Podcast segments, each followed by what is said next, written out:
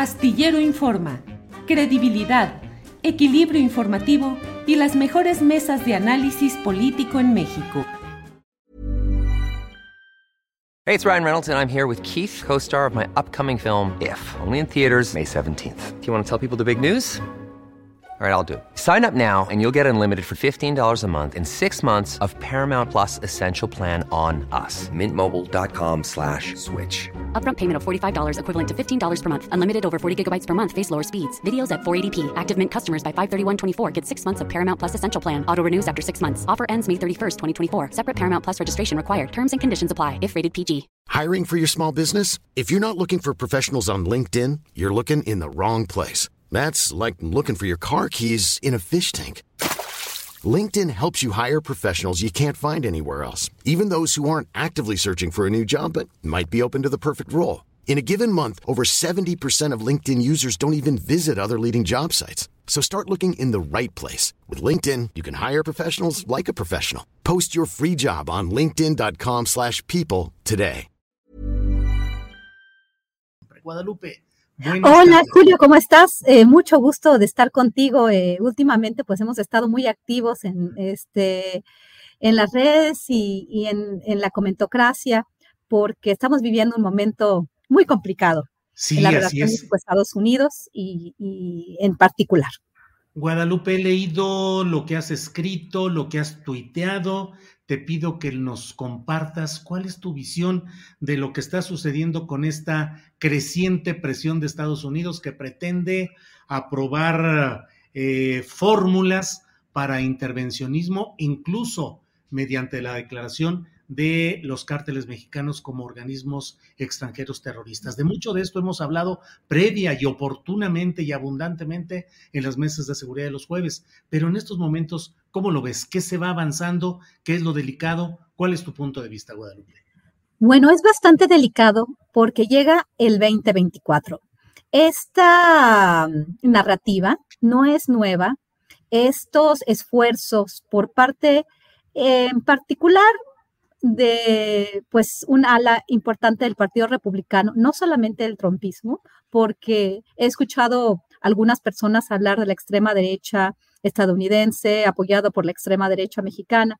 En el tiempo en que pude estudiar el tema de los Zetas, pues me di cuenta que tanto demócratas como republicanos, la misma Hillary Clinton utilizó el término narcoterrorismo eh, perdón, sí, sí, sí, narcoinsurgencia, disculpen, narcoinsurgencia, este, en un momento en el cual, pues, Estados Unidos estaba colaborando tan directamente con México bajo iniciativa Mérida durante la administración de Felipe Calderón Hinojosa. Yo empiezo a estudiar el tema en el año 2010 y en el año 2012 eh, participo en un evento en la Universidad de Texas, eh, donde pues fue la primera vez que vi a todos estos actores, muchos de ellos vinculados a lo que se llama complejo militar fronterizo industrial.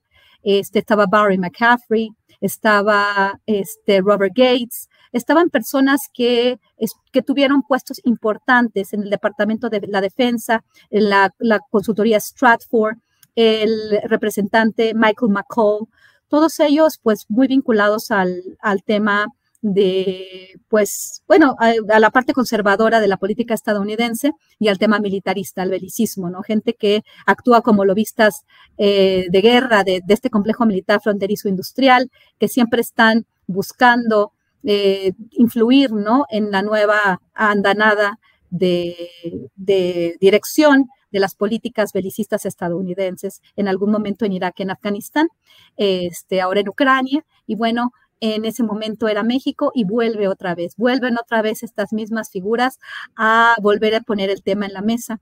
A partir del Estado de la Unión, eh, hace ya semanas, en, Estados Unidos, cuando el presidente Biden da su informe al, al, Congreso de los Estados Unidos, por lo tanto, a los ciudadanos estadounidenses, se empieza a organizar eh, pues declaraciones de diferentes miembros del Partido Republicano, pues de muy altos niveles, ¿no?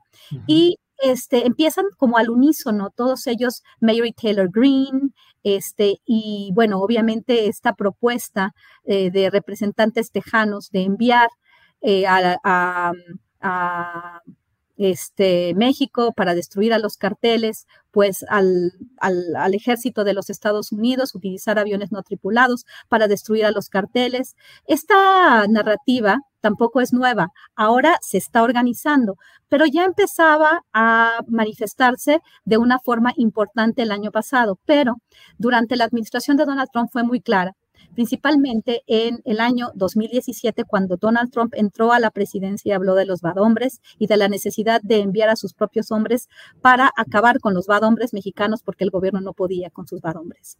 Y en el año 2019, con el, el, suceso, con el Culiaconazo y después lo que sucedió en la frontera México-Estados Unidos entre los estados de Chihuahua y Sonora, con la familia Levarón, otra vez, otra vez eh, organizaciones terroristas internacionales. Y esto es muy delicado, porque esto implicaría la posibilidad de que sí, que las Fuerzas Armadas estadounidenses puedan entrar a territorio mexicano supuestamente para acabar con los carteles mexicanos. ¿Qué es Ahora, Guadalupe, eh, ¿crees que hay condiciones políticas y sociales en Estados Unidos que realmente se decidan no solo a aprobar una legislación o una normatividad para poder entrar a México, sino deberás dar el paso de entrar acá o es una fanfarronería electoral?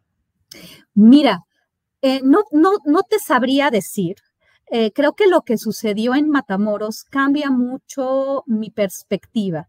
Este, ¿Por qué? Porque ahora la narrativa se empieza a extender a más miembros del gobierno de los Estados Unidos y políticos.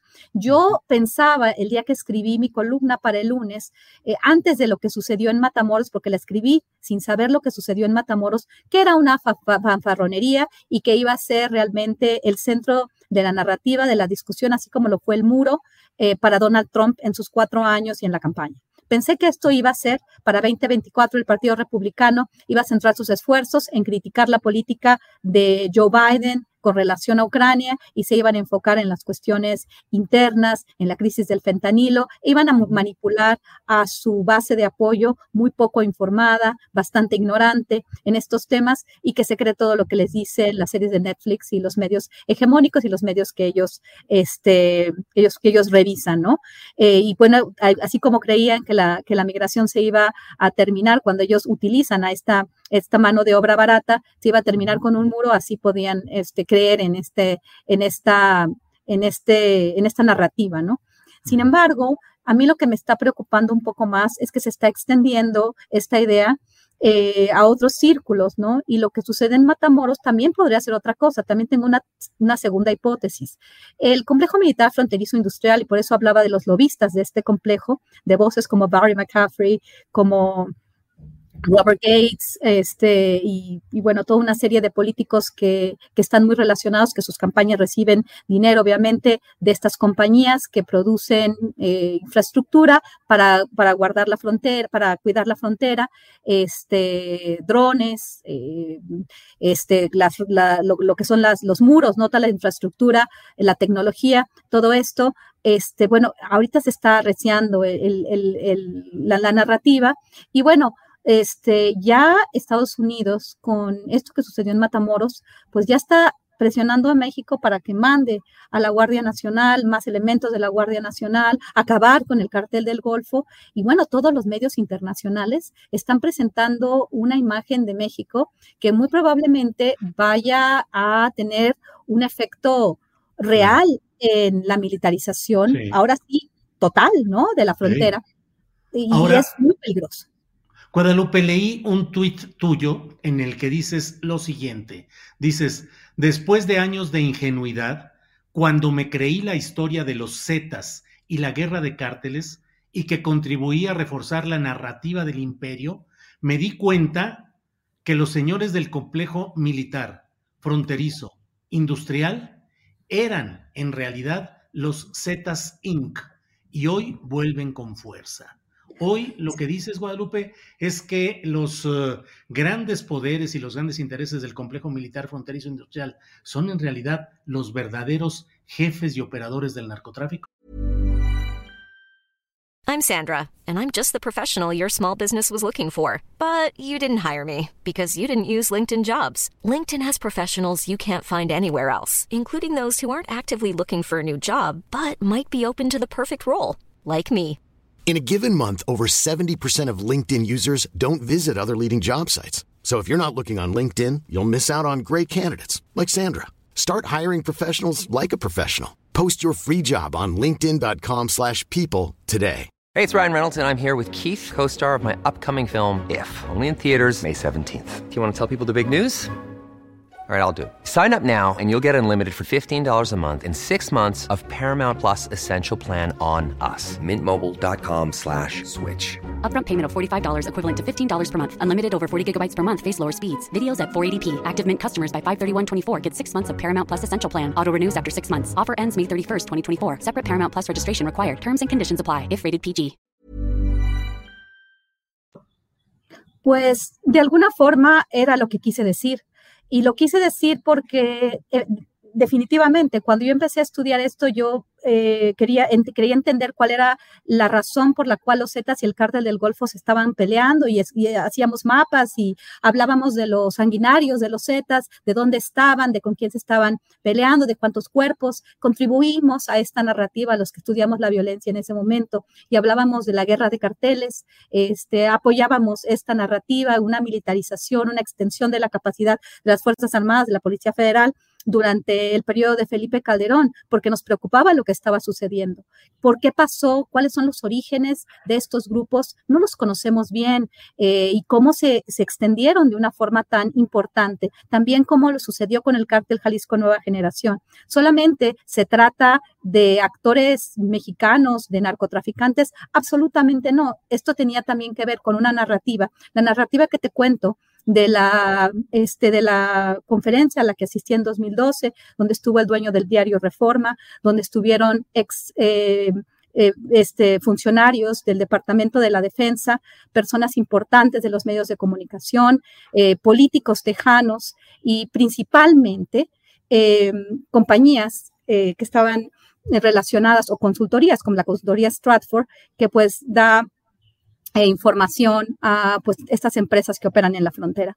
Entonces, lo que quería decir yo es que quiénes son los Z-Sync. Cuando escribí este libro de los Z-Sync, no me refería a estos grupos este, o estas personas que participan como halcones, que se matan entre ellos. Estaba pensando precisamente, y esta es la conclusión de este libro, de aquellos que se benefician de la militarización, de la militarización, eh, de la paramilitarización criminal y luego la, la, la militarización, el enfrentamiento entre las fuerzas del orden y y, y, los llamados carteles, ¿no? En, en, en, el marco de cooperación antinarcóticos, que finalmente este, se concentra en lugares ricos en recursos naturales. El tema de la cuenca de Burgos, todo el estado de Tamaulipas lo pude analizar, analicé el estado de Coahuila, analicé el estado de Michoacán y las dinámicas, la lógica de la guerra de carteles y quién se estaba beneficiando, el papel de las grandes empresas de energía y el papel del complejo militar fronterizo industrial o el complejo militar industrial. Todas estas, eh, estas compañías que se benefician por la creación, por, el, por la inversión en toda esta este, en toda esta infraestructura de guerra, eh, la venta de las armas y bueno, también la banca internacional donde se lava tanto dinero y donde se convierte en, en, en dinero limpio, ¿no? De sí. todas estas de todas estas actividades ilícitas. Claro. Por eso digo que ellos son los Zetas Inc. y los lobistas de, de, de este grupo también son los Zetas Inc. Hablo de pues todos estos reportes donde se decía que los carteles mexicanos estaban controlando los territorios en Texas y uh -huh. realmente se, se, se, generaba este miedo para que se justificara dentro de los Estados Unidos pues esta, esta, este, este apoyo, ¿no? Uh -huh. A la también de, de, pues de sus propias agencias, ¿no? Para acabar sí. con los malos carteles mexicanos.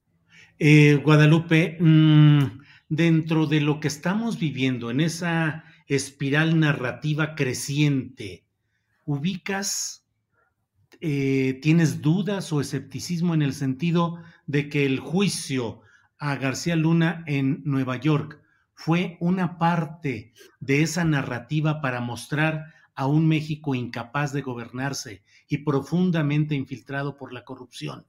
Eh, esa sería una hipótesis también de trabajo para entender por qué se dio ese juicio en Nueva York, Guadalupe. Bueno, y esto lo he, lo he dicho ya muchas veces, eh, no solamente el juicio de Genaro García Luna, todo esto, toda esta andanada de, de declaraciones este, por parte de estos políticos estadounidenses coinciden con dos cosas. Una, con el juicio a Genaro García Luna, el veredicto, y también después con, este, este, con este secuestro de cuatro estadounidenses en condiciones que me llaman mucho la atención, porque conozco cómo opera el cartel del Golfo en Matamoros o la célula del cartel del Golfo en Matamoros y pues como siendo una empresa que se dedica a la extorsión, al secuestro, a todo tipo de, pues, de extracción de rentas, pues no les conviene que la prensa internacional pues se dé cuenta. Es como darse un balazo en el pie. Entonces, claro, lo del juicio de Genaro García Luna y, la y el posible juicio a Salvador Cienfuegos hubiera acrecentado esta perspectiva, esta visión de que México no se puede gobernar. Lo que dijo Donald Trump, México no puede con sus bad hombres. ¿Cuándo se hizo el arresto? Durante los dos arrestos, durante la administración de Donald Trump. William Barr, que fue el fiscal general de los Estados Unidos, que escribió esta este, penosa, grotesca eh, llena de falacias, una columna llena de falacias y de mentiras, eh, simplemente poniendo toda la responsabilidad al gobierno mexicano y a los mexicanos como si el gobierno estadounidense, como si las drogas llegaran y se distribuyeran en los Estados Unidos y no se produjeran una cantidad importantísima de drogas sintéticas en ese país, poniendo el, tema de los, de los carteles mexicanos. Ellos este, hicieron estas investigaciones tan mal hechas como, por ejemplo, Operación Padrino. Lo que hizo Andrés Manuel López Obrador creo que fue un gran acierto de haber filtrado a la prensa y a toda la ciudadanía mexicana estas investigaciones por parte de la Fiscalía de Estados Unidos en las que estaba sustentada la, el arresto de Salvador Cienfuegos. Hay, hay algunos reportajes en periódicos importantísimos en los Estados Unidos donde se habla de una muy delicada y muy cuidadosa investigación, una, un, un reportaje de ProPublica en New York Times. Y yo quisiera saber un poco más ¿Cómo dicen que se hizo con tanto cuidado cuando lo que se nos filtró a nosotros parecía con nada de cuidado? este, con muchos problemas de, traducción. Probablemente los fiscales no hablaban español, lo cual pues también los limita mucho a entender lo que está sucediendo, a entender las, las comunicaciones que están ellos este, escuchando y, fue hecho con los pies. O sea, yo no entiendo cómo ese, eso que se filtró, que fue lo que le dieron al gobierno mexicano, quizás ellos tengan más cosas, como decían que tenían este, cinco mil grabaciones, este, un millón de hojas de pruebas que nunca vimos absolutamente nadie, porque se cuidaron perfectamente de no mostrarnos absolutamente nada, solo testimonios elegidos por estos, estos fiscales que presentaban a Genaro García Luna como el hombre más malvado del mundo. Y no con eso le quiero lavar la cara. Simplemente que me acuerdo de la cara de estos dos personajes que casi lloran cuando los arrestaron. Y no digo que no sean mafiosos, que no sean corruptos, que no hayan hecho lo que, a lo que se les acusa, pero yo no he visto esas pruebas. Yo no las he visto y sí he visto los resultados de esas narrativas, cuándo se hicieron, por parte de quién se hicieron. William Barr hablando sobre esto de esta manera, y, que tuvieron que decirle al gobierno mexicano no. Entonces, al que, al que culpan es al, al presidente mexicano por, por, este, por salvar a Cienfuegos, que lo pudo hacer, y a esta supuesta este, cofradía de, de, militares que, doblar, que le doblaron las rodillas a Donald Trump y al, y al expresidente de México, cuando pareciera ser que todo iba hacia allá, hacia declarar a los carteles como organizaciones terroristas internacionales. ¿Para qué? Para continuar con estas guerras, estas guerras ficticias que nunca pueden ser ganadas, pero que alimentan a una economía belicista como es la estadounidense. Guadalupe, pues muchas gracias por compartir tu análisis en este espacio. Nos vemos el próximo jueves en la mesa de seguridad con Víctor Ronquillo y con Ricardo Ravelo. Por esta ocasión, muchas gracias a reserva de lo que desees agregar, Guadalupe. Gracias.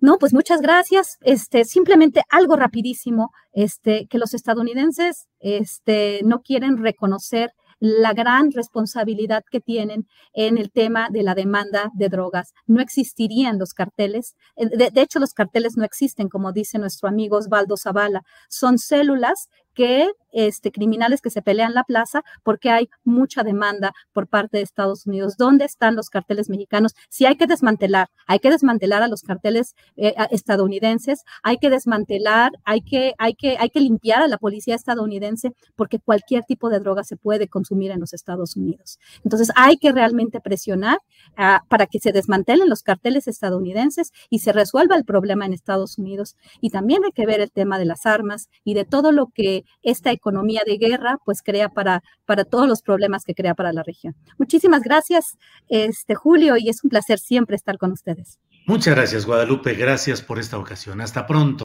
Para que te enteres del próximo noticiero, suscríbete y dale follow en Apple, Spotify, Amazon Music, Google o donde sea que escuches podcast. Te invitamos a visitar nuestra página julioastillero.com.